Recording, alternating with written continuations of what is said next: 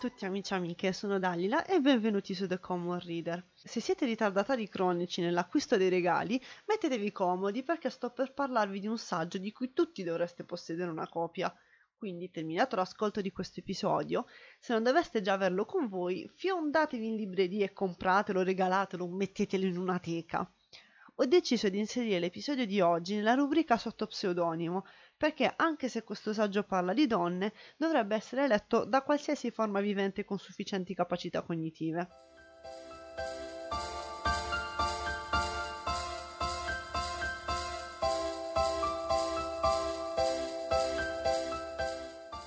Il saggio in questione è Invisibili di Caroline Criado Perez. Snocciolare in breve i suoi contenuti è davvero complicato, ma il tema alla base di esso è il gender data gap sulle donne che ha caratterizzato l'intera storia umana. Dalla linguistica al design, dalla medicina alla politica, ogni aspetto della nostra vita sembra essere stato creato e costruito a misura d'uomo, un uomo che in realtà corrisponde ad una figura specifica, quella di sesso maschile e dalla pelle chiara. E le donne? È esattamente questo l'interrogativo che percorre l'intero lavoro della giornalista. Attraverso una serie di dati a dir poco sconcertante, l'autrice dimostra come l'assenza di dati riguardante le donne le abbia svantaggiate per secoli, al punto da renderle esseri umani quasi atipici, non conformi alla norma. Assunto assai azzardato se si considera che stiamo parlando del 50% della popolazione mondiale. Il saggio analizza quindi le conseguenze del gender data gap in moltissime aree diverse, soffermandosi su quanto la realtà potrebbe essere migliorabile per noi donne se solo avessimo effettivamente voce in capitolo. Caroline Criado Perez ha raccolto una mole impressionante di dati per mostrarci come la presenza delle donne sia sempre stata data per scontata, ma nulla sia stato fatto bene in sostanza per permettere loro di vivere la vita con gli stessi standard di un uomo. Partendo quindi dal dato di fatto linguistico che vede la parola uomo identificare in generale l'essere umano, mentre in molte lingue l'associazione diretta è con il genere maschile, l'autrice mostra come questo aspetto non riguardi solo la lingua, ma che la società è costruita sulla base delle esigenze dell'uomo, inteso come maschio bianco. L'aspetto più sconcertante di questo saggio è la sua capacità di metterci di fronte a problemi all'apparenza insignificanti, come la sempre presente fila al bagno per le donne, per poi dimostrarci come essi derivino appunto dall'assenza nella nostra società di dati riguardanti le donne. Perché le donne, pur essendo le principali utenti del trasporto pubblico, evitano le corse notturne? Perché moltissime donne, dopo la nascita di un figlio, smettono di lavorare o scelgono un impiego part-time? Perché l'efficacia di molti farmaci sembra essere superiore sui soggetti maschi rispetto che sulle femmine? Perché le donne in posizione di potere scarseggiano? La risposta a queste e altre domande è rintracciabile nell'assenza dei dati riguardanti metà della popolazione mondiale, oltre che nei pregiudizi e discriminazioni a cui essa era sempre sottoposta. Forse alcune risposte sono anche abbastanza banali, per esempio vi direte che le donne non si spostano di notte perché hanno paura di essere aggredite, Giusto. E allora perché non si creano delle fermate degli autobus più sicure? Perché non si aumenta la sorveglianza? Semplice, gli uomini che hanno costruito queste infrastrutture in funzione delle loro esigenze non ci pensano. Lo stesso identico discorso potete applicarlo al resto delle domande. La maggior parte delle infrastrutture sono progettate e costruite su un modello che ha come base le esigenze dell'uomo, trascurando quindi quelle delle donne che sono costrette ad adattarsi. Moltissimi compiti che oggi vengono svolti da computer, come per esempio i calcoli, erano inizialmente svolti dalle donne, ma nel momento in cui gli uomini hanno compreso quanto redditizio potesse essere quel settore, ecco che le donne sono state escluse, sono arrivati i computer e con essi i programmatori uomini. I farmaci hanno maggiore efficacia sui maschi perché spesso le donne non vengono considerate durante le fasi di sperimentazione o quando coinvolte sono in numero troppo esiguo per costituire una rappresentanza significativa. A parità di patologie, è frequente che i sintomi delle donne vengano considerati mentali anziché fisici da una gran parte dei medici, perché spesso la sintomatologia femminile differisce da quella standard maschile e non è quindi riconosciuta. Da qui deriva la prescrizione di antidepressivi anziché la ricerca di una terapia effettiva. Nonostante siano presenti delle regole che impongono la pari rappresentanza dei due sessi nei governi di moltissimi paesi, le donne spesso non scelgono la carriera politica perché in molti casi le loro proposte vengono ignorate o divengono vittime di aggressioni verbali e o fisiche da parte dei colleghi uomini. Questi sono solo alcuni esempi delle tematiche che l'autrice tratta all'interno del saggio. Da donna, la cosa più incredibile è stata rendermi conto durante la lettura di non essere effettivamente in possesso di alcune informazioni che per me potrebbero essere utilissime. E perché? Perché di queste cose non si parla. Volete un esempio? Fino a qualche giorno fa non avevo idea che la sintomatologia di un infarto nel caso di una donna sia completamente diversa da quella standard, ovvero i classici dolori al petto, l'indolenzimento del braccio sinistro, eccetera. Indovinate un po', questi sono tutti sintomi maschili. Nelle donne i sintomi più comuni sono mal di stomaco, dispnea e nausea. In sostanza potevo essere vittima di un infarto e non rendermene conto. Questo saggio mostra in modo disarmante quante cose siano state ignorate e abbiano sistematicamente abbassato la qualità della vita femminile semplicemente perché il mondo è costruito a forma d'uomo, maschio e bianco.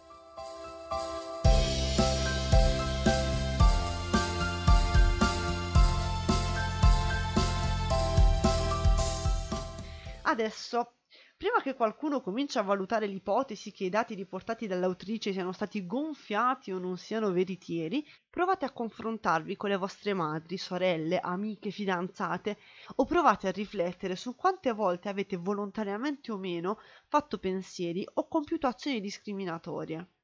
Se poi le vostre esperienze dovessero non essere sufficienti per eliminare un eventuale scetticismo, posso riportarvi alcuni esempi.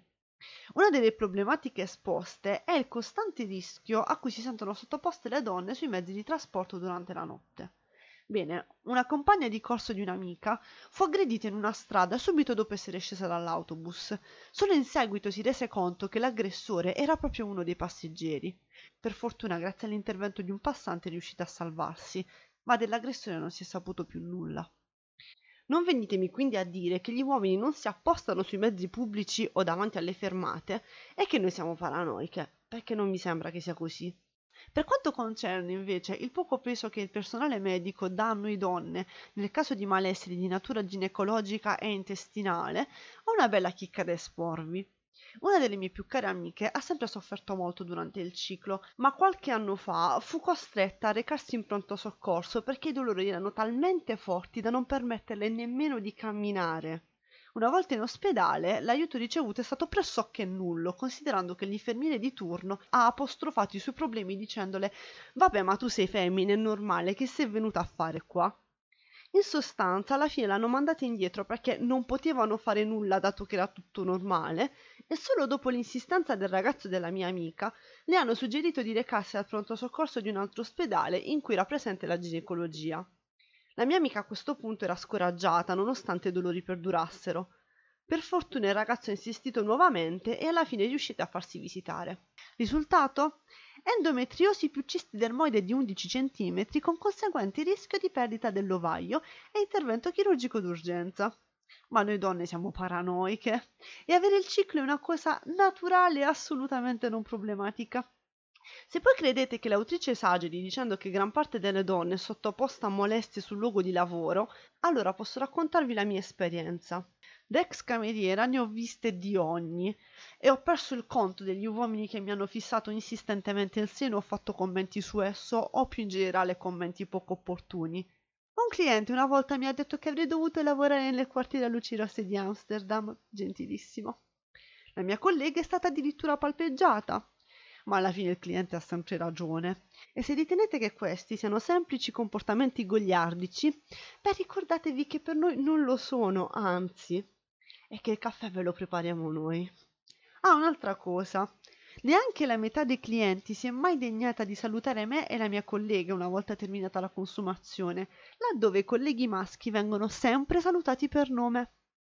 Potrei stare a farvi esempi per ore, perché di casi come quelli che ho citato ne è pieno il mondo e per averne testimonianza non dobbiamo spingerci troppo lontano, basta, come ho già detto, chiedere alle donne che ci sono vicine. Il fatto che nessuna di loro abbia mai magari mostrato un disagio o riportato comportamenti scorretti non significa che non sia mai stata vittima di atti discriminatori o sessisti. Anzi, succede e nessuno se ne rende conto. L'autrice non ha inventato o ingigantito niente. Questa falsa credenza deriva da una visione distorta della realtà che pone i problemi degli uomini in primo piano e quelli delle donne da qualche parte nello sgabuzzino.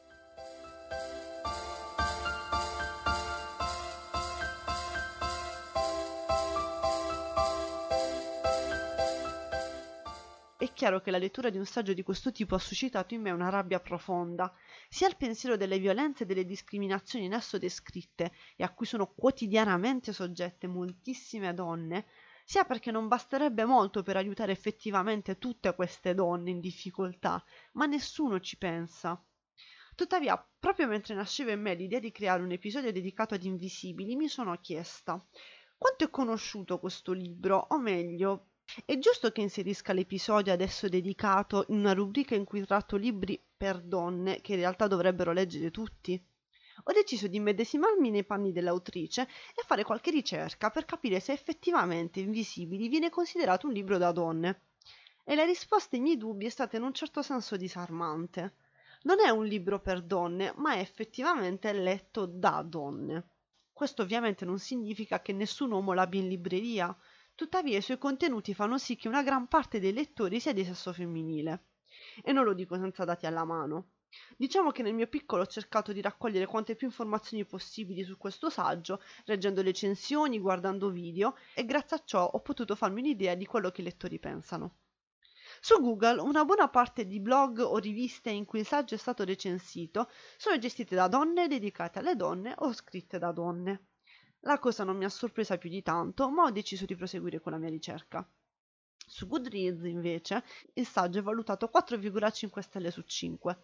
Tuttavia, su 300 recensioni che ho potuto leggere, solo 37 erano di utenti uomini. L'aspetto positivo è che quasi tutte erano entusiaste. Tuttavia, la cosa che maggiormente mi ha fatto storcere il naso è stato il commento in cima alla lista. Ve lo riporto in tutta la sua gloria. Non ho nessuna intenzione di leggerlo. Le accuse sono oltraggiose, i dottori hanno sempre una dose diversa per ciascun tipo di persona. La ragione per cui ci sono più dati sugli uomini è perché hanno usato uomini dell'esercito americano, perché i soldati non hanno avuto scelta ed erano considerati sacrificabili, quindi c'erano meno problemi nel caso in cui le cose fossero andate male. E perché le donne sono valutate molto che ci sono meno dati medici. Chi farebbe mai esperimenti sulla regina? Quindi in questo caso abbiamo un uomo che si sta rifiutando a priori di leggere un saggio che parla di problematiche femminili e allo stesso tempo sta portando in primo piano problematiche maschili di dubbia veridicità. Un fatto quanto mai poco comune. Talmente poco comune che spostandomi sul sito di IBS e leggendo anche qui le recensioni presenti, mi sono imbattuta in quest'altro commento. Preparatevi. Perché il 99% dei morti sul lavoro sono uomini e nessuno se ne occupa? Perché ogni anno una media di 3.000 uomini si suicida e nessuno se ne occupa? Perché le violenze sugli uomini da parte di donne sono pari a quelle subite dalle donne, ma nessuno se ne occupa? Perché si fanno continuamente campagne a sostegno delle donne e nessuno a sostegno degli uomini? Perché non si promuovono continuamente iniziative per la ricerca sulle malattie che colpiscono le donne e nessuna che riguardi quelle che colpiscono gli uomini? Però dai, almeno in questo caso l'utente ha dato al saggio 3 stelle su 5, quindi dovrebbe significare che gli è piaciuto, no? Anche se ho qualche dubbio sulla sua effettiva comprensione della quarta parte del saggio, quella che riguarda le donne e la medicina. Però vabbè. In generale sembra quindi che gli uomini siano molto arrabbiati con l'autrice perché nel suo libro ha usato parlare solo di donne. Va bene, ok, si sentono esclusi, quindi parliamo un po' di uomini. Ho deciso di guardare alcuni video su YouTube, in particolare quelli in cui la stessa Caroline Criado Perez parla del suo lavoro. Poi mi sono avventurata nella sezione dei commenti. So che molti, o forse dovrei dire molte di voi, sapranno già cosa sta per succedere. Ho deciso di smettere di contare i commenti di utenti uomini che scrivevano semplicemente pazza all'autrice, perché non valeva la pena sprecare il mio tempo così, onestamente ma vorrei riportarvi altri esempi. Gli uomini hanno costruito il mondo. Le donne avrebbero potuto farlo, ma erano troppo occupate a lamentarsi. Ha ancora bisogno di qualche miglioramento, ma grazie per il feedback. Al giorno d'oggi abbiamo utensili elettrici tali da permettere alle donne di imparare un mestiere e costruire bagni per se stesse, ma non lo fanno, perché a quanto pare non è sexy essere ricoperti di segature e gesso. o ricoperti di asfalto di strade scavate, o coperti di merda per aver pulito le fogne. Molte di loro non lavorano affatto, vogliono solo lavorare nei media, nella moda o nelle risorse umane. Quindi gli uomini dovranno continuare a costruire cose sbagliate finché non avremo nuovi requisiti dalle nostre padrone. Accidenti al patriarcato. E chi è invisibile? Non so da dove iniziare a commentare, onestamente. E non crediate che sia un caso isolato. Tra l'altro è risaputo che noi donne sprechiamo metà della nostra vita per essere considerate sexy dagli uomini. È proprio il nostro fine ultimo quello. Incredibile. Comunque, tantissimi uomini nei commenti lamentano l'immobilità delle donne di fronte al patriarcato.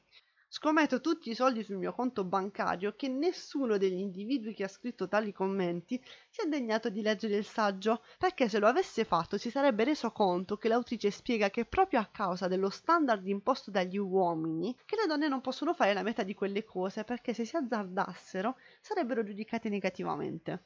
L'autrice utilizza tutto il suo fiato per farci capire che le donne hanno le potenzialità adatte a fare qualsiasi cosa, ma non possono perché a causa dei pregiudizi e della mancanza di dati che attestano la loro effettiva produttività, gli uomini tendono ad escluderle da certi settori che non ritengono adatti ad una donna o a giudicare le donne che decidono di lavorarvi comunque.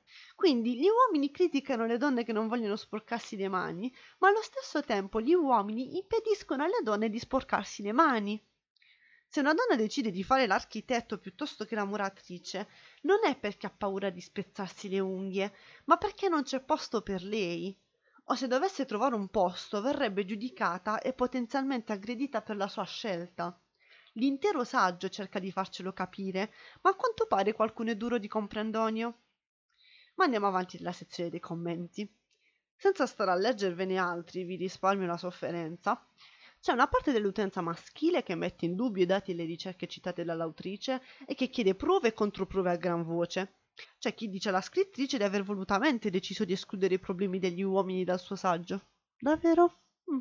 Chi sdrammatizza i problemi trattati dall'autrice dicendole che dovrebbe parlare più di famiglie e meno di ciò che vede tutti i giorni nello specchio. Insomma, c'è una vasta gamma di opinioni valide. Ciò che mi chiedo a questo punto è perché la voce di una donna deve sistematicamente essere soffocata?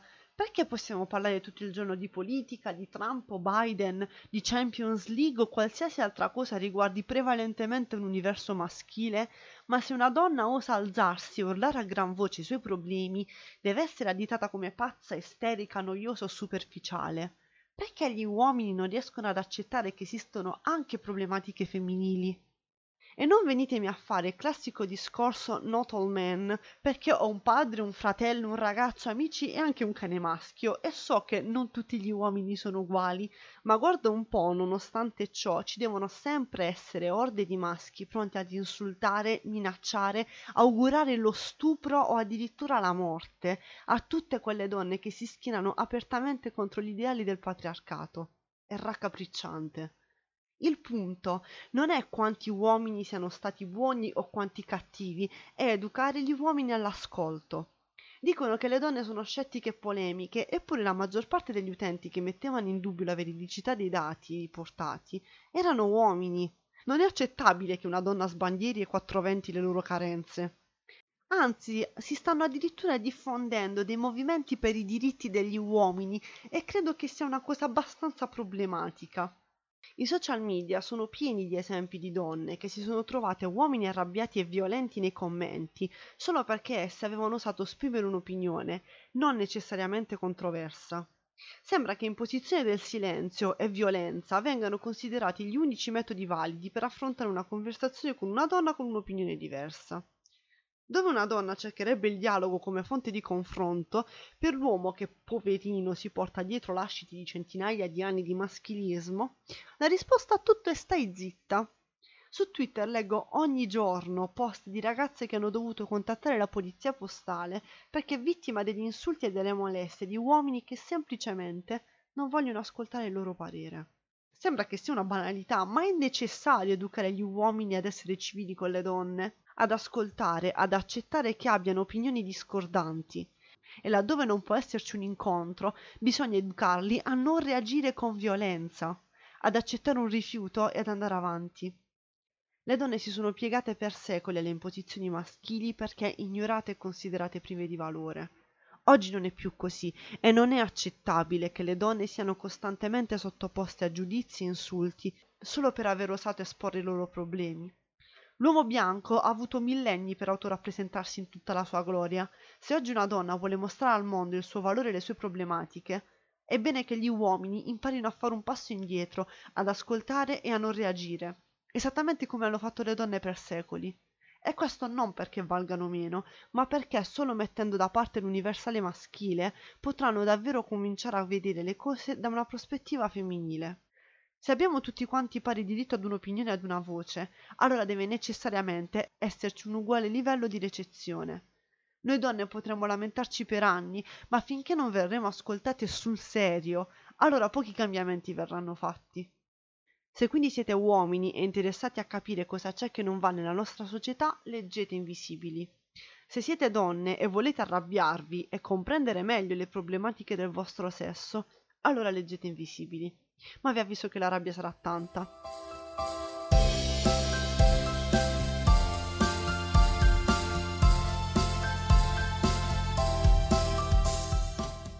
Prima di concludere vorrei fare una considerazione di non minore importanza rispetto alle precedenti.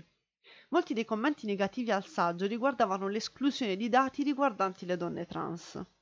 Credo che effettivamente questo sia un grave, grave problema perché ancor più delle donne cis sono le donne trans o omosessuali ad essere esposte a insulti e discriminazioni specialmente nella sezione riguardante i bagni pubblici. Sinceramente mi aspettavo ci fossero dei dati riguardanti i disagi delle donne transessuali, perché è una problematica estremamente sentita e diffusa. Purtroppo è un ulteriore data gap che va colmato. Non tutte le donne sono eterosessuali e madri, molte di noi vivono atti di quotidiana discriminazione dovuti a genere o orientamento sessuale, e anche questa realtà dovrebbe essere evidenziata soprattutto se la discriminazione avviene da donna a donna, e purtroppo succede. Mi auguro a questo punto che l'autrice approfondisca in futuro anche queste tematiche attuali e altrettanto importanti. Se è giusto dar voce alle problematiche femminili, che siano allora incluse quelle di tutte le donne, in modo tale da evitare nuovamente che l'assenza di dati danneggi le donne trans o omosessuali, che a loro volta avranno esigenze specifiche.